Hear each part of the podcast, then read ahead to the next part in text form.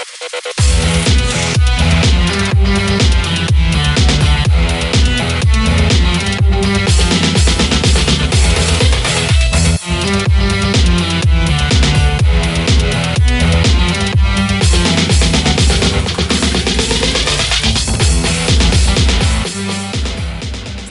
به پادکست فوتبال لب خوش اومدید پادکست تحلیلی فوتبال اروپا. این پادکست رو من هادی نوری و من امیر شمیرانی به همراه چند تا از دوستای دیگهمون براتون تهیه می‌کنیم. ما تو این پادکست چهار لیگ معتبر اروپایی یعنی انگلیس و اسپانیا و ایتالیا و آلمان رو واسهتون تحلیل می‌کنیم و به چمپیونز لیگ و لیگ اروپا هم نگاه ویژه‌ای داریم. تحلیلایی که اینجا میشنوید و هیچ جای دیگه نمی‌تونید پیدا کنید. ما رو می‌تونید تو همه اپلیکیشن های پادکست و همه شبکه های اجتماعی با search کردن کلمه فوتبال لب پیدا کنید.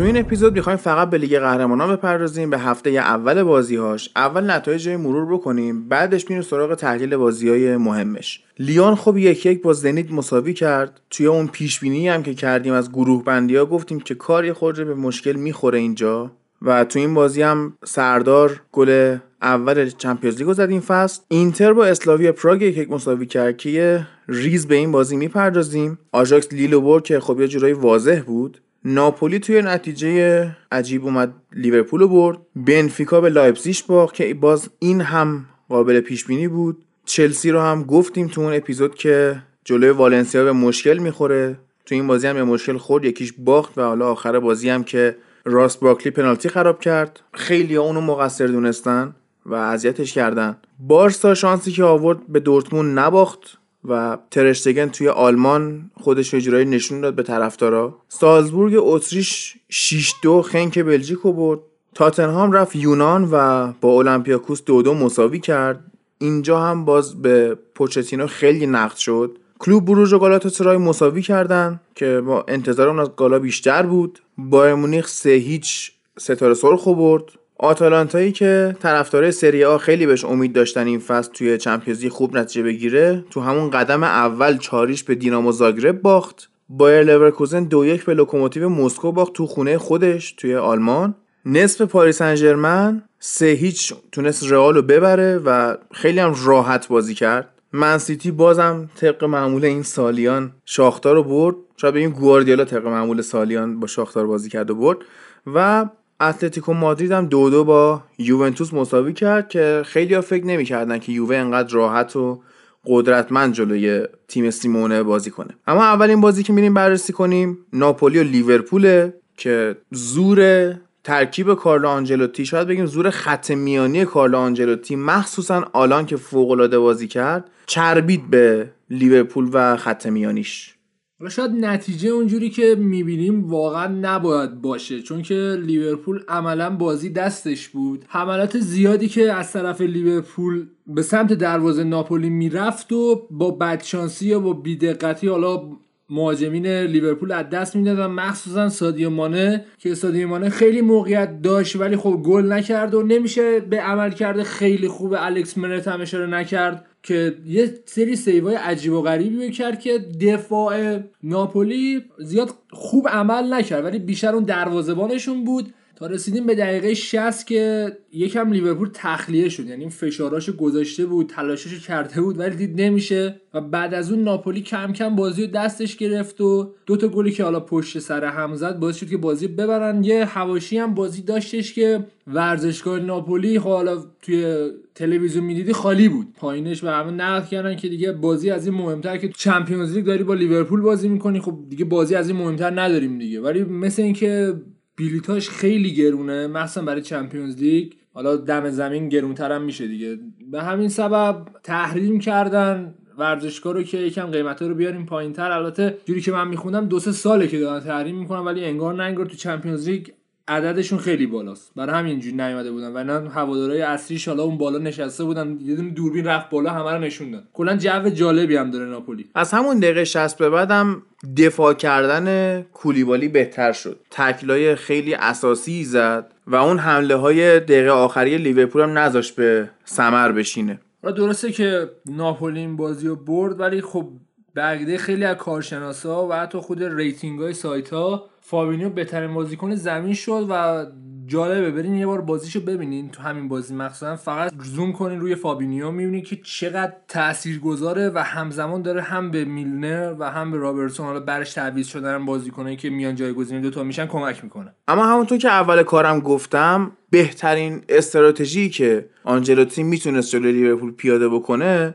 دوندگی بالا بود که ما هافبک های لیورپول رو به همون دوندگی بالا می‌شناسیم. یه جوری که انقدر دوندگی می‌کنن که دفاع چپ و راستشون و وینگاشون راحت بتونن بازی کنن و فضا هم در اختیار فیرمینو قرار بگیره. آنجلوتی سعی کرد هافبکاش بیشتر از هافبکای لیورپول بدوان و همین فضا رو ازشون گرفت و زمینشون زد. شاهکار آنجلوتی بیشتر اونجاش بودش که هنوز وقتی بازی صفر صفر شد و دید لیورپول خیلی داره کنتر عمل می‌کنه. حالا بعد دقیقه هفتاد عملا گفتم من خالی شدن یورنته رو آورد که براشون گلزنی کنه. در حالی که این ریسکو خیلی هم مربیان نمی‌کنن ولی این ریسکو کرد که حالا یورنته هم که اصلا ما ازش انتظار نداریم اینجوری بازی کنه. یورنته هم به حال تجربه حضور تو تاتنهام و لیگ برتر و جلوی لیورپول بازی کردن داره تعویض خیلی موثری بودش. اما بازی بعدی دورتموند و بارسلوناس که man of the week هفته فکر می‌کنم ترشتگن بود با اون عملکردی که جلوی دورتموند داشت. یه خورده خود مهاجمای دورتموند هم بیدقتی داشتن ولی خب به هر حال ترشتگن هرچی بود و گرفت. پنالتی رو هم گرفت. خب تو من خیلی دوست داشتم ببینم سانچو جلوی تیمای به نسبت قوی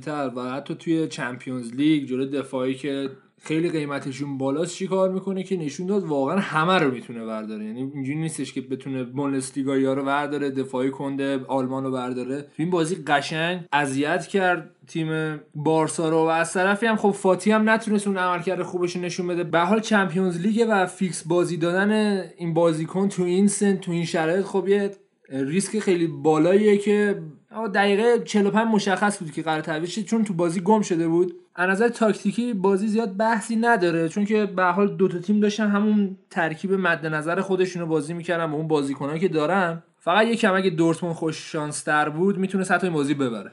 اینتر هم که حالا با اسلاویا پراگ یک مساوی کرد خیلی یه نقدی وارد می‌کنن فراد به آنتونیو کونته که مربی تورنمنت نیست. مربی لیگه و تو Champions League به جای خاصی نمی‌تونه برسه. ببین حالا این نقدی که وارد میشه راجع به اینکه مثلا فلان مربی مربی Champions هست یا مربی مثلا تورنمنت های بین المللی هست یا نه بیشتر تو مرحله حذوی مشخص میشه. تو مرحله گروهی خیلی تفاوتی نداره. یا شاید اگه بخواد تو مرحله گروهی هم تفاوت رو رقم بزنه مثلا تو بازی بزرگتر مثل همون بازی ناپولی و لیورپول که آنجلوتی واقعا شاید یه جورایی رقم زد اون تفاوت رو. ولی این بازی انصافا می‌تونم بگم اسلاویا پراگ غافلگیر کرد اینتر رو یعنی اینتریا حالا با سه تا برد اومده بودن میزبانی این بازی رو هم داشتن با توجه به درخششی که حالا بازی قبلی سنسی داشت لوکاکو داشت و خط دفاع خیلی خوب اینتر داشت اومده بودن یه مقدار راحت داشتن بازی می‌کردن و فکر می‌کنم دقیقا نقطه ضعف اینتر هم سمت راست ما بود. سمت راستی که دی‌آمبروزیو به عنوان حالا دفاع وسطی که میومد کمک می‌کرد و پوشش می‌داد wing back راست رو و آنتونیو کاندروا که خودش هم wing back راست بود که کاندروا هم میانه بازی تعویض شد. لاتزارو اومد دو بازیشون هم خب مدت ها مصدوم بوده خیلی آماده نبود. نتونستن خیلی خوب کار بکنن و واقعا بازی خوبی از اینتر ندیدیم. م- مثل اینکه دعوا شده فراد تو رخکن نه نه. این دعوایی که حالا صحبتش شد یه بحث شبیه به این بوده. اومدن بعد بازی حالا بروزوویچ خیلی هم عصبانی بوده چون تعویض هم شد. خیلی از عملکرد خودش ظاهرا عصبانی بوده. و نمی‌شده خیلی باهاش حرف زد. حالش خوب نبوده. نمی‌دونم چه اتفاقی افتاده. کنته یه حرفی زده. لوکاکو هم تایید کرده که آقا ما مثلا باید بیشتر تلاش کنیم و نمی‌دونم فلان اینا. حالا یه درگیری لفظی خیلی درون تیمی و خیلی معمول. حالا نه خیلی معمول ولی خب بالاخره درگیری حالا من و شما هم به عنوان دو تا دوست شاید مثلا یه جر بحثی بکنیم. درگیری نمیشه اسمشو گذاشت. یه بحثی شده. و حالا نکته خیلی جالب اینه که بعد از این بازی آنتونیو کونته کل تیم رو به کمپ برده بود و اجازه نداده بود تیم به هیچ کدوم از بازیکن تیم به خونهشون برن. خودش هم مونده بود اونجا وایساده بودن کار کردن تا تقریبا بازی میلان تو کمپ موندن. یعنی اینجوری تیمو جمع کرد که اون بازی رو دیدیم در مقابل میلان از اینتر. در کل می‌تونم بگم علیرغم اینکه اینتر خیلی بد بود تو این بازی و خیلی منفعل داشت بازی می‌کرد. دقیقا من یاد اون موقعی افتاده بودم که اینتر با مربیای حالا متوسط تر میومد مثلا هفت بازی هشت بازی ده تا بازی نتایج خوبی می‌گرفت. اول فصل یا مثلا چه می‌دونم زمان دیبوئر. ما مثلا یوونتوس هم بردیم و همه امیدوار شدن فلان بعد دیگه بازیکنان یه مقدار احساس کردن که خب دیگه کارمون تموم شد وظیفمون انجام دادیم دیگه لازم. من دقیقا داشتم همون دوران رو می‌دیدم که بازیکنان انگار اشباه شدن. دیگه تموم شد براشون فصل چون ما مثلا سه تا برد پشت سرم به دست آوردیم. دیگه لازم نیست بجنگیم جنگندگی خاصی نداشتن. علیرغم اون واقعا اسلاوی پراگ تیم لایقی بود. یعنی حتی اگه اسلاوی پراگ می‌برد اینتر رو واقعا جای تعجب نبود. ناحق نبود. انصافا حقشون حتی برد بود. حالا ما فکر می‌کنم شانس آوردیم که اون دقایق پایانی بارلا اومد اون گل اما همون شبی که بازی اتلتیکو مادرید و یوونتوس بود من داشتم بازی نگاه می‌کردم امیر. انقدر حوصلم سر رفت از کسل کننده بودن اون بازی که زدم اون کانال باخت رئال رو حداقل ببینم. که دیدم به به گلم خورده و نشستم کیف کردم از این بازی. بازیکن مورد علاقتم دو تا گل زد. خیلی واقعا مورد علاقه یعنی مورد علاقه همه است. هر تیمی که جلوی این بازی می‌کنه میشه بازیکن مورد علاقش ببین نکته ای که این بازی داشت من هیچ وقت فکر نمی‌کردم به این نتیجه برسم.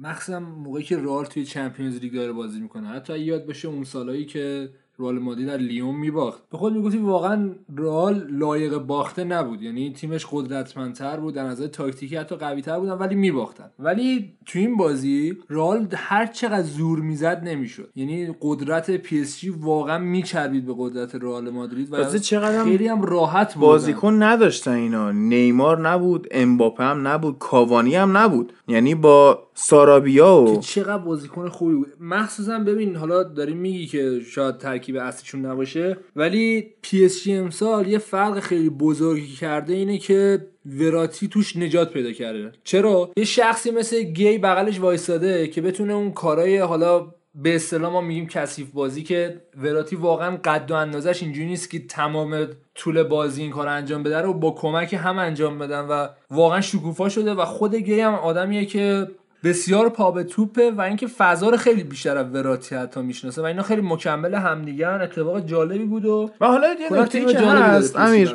درسته که این ترکیب دومه. ولی تو یه نگاهی به ترکیب بکن. این ترکیب عملا هفته بود. یعنی چهار تا دفاع که داره هیچی. سه تا هافکی هم که گذاشته همشون دفاعی هن و حتی مارکینیوش که اصلا دفاع وسط میاد اونجا بازی می‌کنه. فقط اون سه نفر هجومی جلویی بودن که هم کافی بود دیگه براش. که ایکاردی می‌رفت مدافع وسط ها رو به خودش مشغول می‌کرد. فضا رو باز می‌کرد اون دوتا می‌زدن. یعنی فکر می‌کنم حالا ما میگیم ترکیب دوم ولی تو دقت بکن به سارابیا که چقدر موثر بود تو بازی و حتی این باید تو ترکیب اصلی باشه.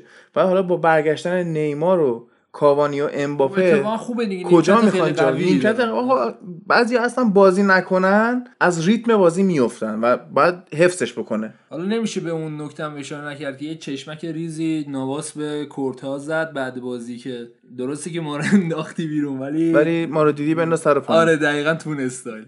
و حالا به قول فراد تنامیزش اینجاست که گل سومی که اینا به رال مادی زدن چجوری بود؟ دفاع راست پاس داد به دفاع چپ و دفاع چپ گل زد. یعنی تو وضع دفاع رئال فقط از اینجا بفهم که همچین وضعیتی داره. آره راموس هم که از فصل پیش محروم مونده بود و ایدر میلیتائو بازی کرد با واران که اصلا اینا با هم هماهنگ نبودن. و خامس رودریگز هم اون بازیسازی که مد نظر شما هاست نیست. خب به حال تو این بازی اشتباه بازیش داده بود و کلا سمت چپ می‌زد. در حالی که اگه یکم متمرکز بشه به سمت وسط حداقل می‌تونم بگم بهتر عمل می‌کنه. نمی‌تونم بگم عالی عمل می‌کنه. ببین تو بخش لالیگا شما گفتید که زیدان باید 4 3 3 بازی کنه نه 4 2 3 1 این بازی دقیقا اومد 4 3 3 بازی کرد به همون شکلی گفتی. خب یعنی حتی هافبکشو بد چیده دیگه. خب okay بد چیده. ولی بازیکن ها همونن و اینکه ببین اینا بازیکن کمی نیستن. انقدر بازیکن مثلا چه می‌دونم تاکتیک نفهمی نیستن و می‌تونن خودشون تو شرایط بازی خب جاشون رو جای پیدا کنن. بعد هر کیو بذاری امکان داره که پاسخگو برات نباشه. امیر از اتلتیکو یوونتوس بگو. من که نگاه نکردم. خب ببین نکته جالب برای من بازی اتلتیکو یوونتوس این بودش که ما اصلا انتظار نداشتیم که یوونتوس اینجوری بازی کنه. یعنی چون سالها بود که عادت کرده بودیم تیم آلگری تیم محافظه کارانه باشه تیم باشه که دنبال موقعیت خیلی پایین باشه. ولی تو این بازی اینا کاملا توپ دستشون بود. تعداد پاسایی که به هم می‌دادن خیلی زیاد بود. استفاده که این آدم داره پیانیچ می‌کنه قشنگ داره پیانیچ رو احیا می‌کنه. مخصوصا کوادرادو که اصلا تکون خورده یه بازیکن دیگه است.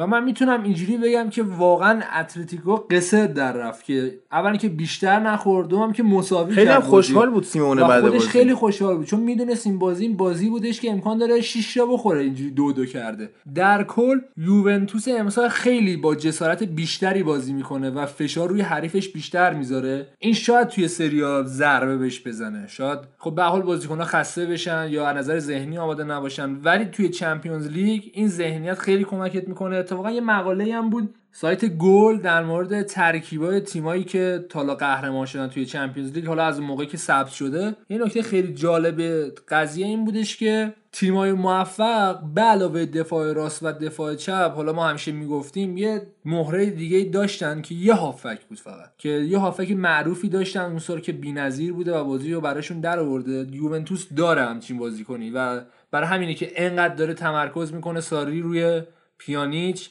چون پیانیچ هم واقعا بازیکن با ظرفیتیه و اگه قرار کارو برای تیمت پیش ببره می‌تونی بهش حساب کنی و اعتماد کنی. تو تصور کن که حالا جلوی اتلتیکو بوده این بازی خب؟ و نیاز داشتن که یک مقدار ایستا باشن که فضای زیادی به این تیم ندن. تصور کن اگر کنار همین پیانیچ به جای خدیرا از رمزی استفاده بشه چقدر تمیز میشه اون ترکیب؟ و هنوز تیم یوونتوس هم باید در نظر داشته باشیم تکمیل نیست یعنی هنوز ماتویدی داره بازی می‌کنه. ماتویدی داره بازی می‌کنه کاستا هنوز خوب نرسیده به بازی چه می‌دونم کیلینیش هم مصدومه و هنوز اینا fix نشدن با هم دیگه. مخصوصا زوج بونوچی و دلیخت یه سرطان خیلی عظیمیه که روی تیم افتاده و ساری داره با این قضیه کنار میاد و سعی می‌کنه ترمیم کنه تیمو. و حالا خود اتلتیکو اولش سعی می‌کرد باز بازی کنه رو فشار رو بیاره روی دروازه یوونتوس. نیمه دوم که میشه خب یوونتوس برمیگرده به اصل خودش اونجوری که بلده یعنی با بسته کردن فضاها و موقعیت ندادن به حریف و خب این ریسکشو کرد و گلار هم خورد دیگه. اما بازی های هفته آینده مهماش رو براتون بگیم. تاتنهام با بایر مونیخ بازی می‌کنه تو شب اول و بارسلونا هم با اینتر. لیورپول هم با سالزبورگ اتریش بازی می‌کنه که اون نتیجه 6 دو رو گرفته و ببینیم که حالا کلوب جلوی تیمای به این صورت هجومی چه شکلی می‌خواد بازی کنه. باز محافظه کاری می‌کنه ضربه می‌خوره یا اینکه میره بازی خودشو می‌کنه و برنده میشه. و با این خبرهای هیجان انگیز وقتش ازتون خدافزی کنیم.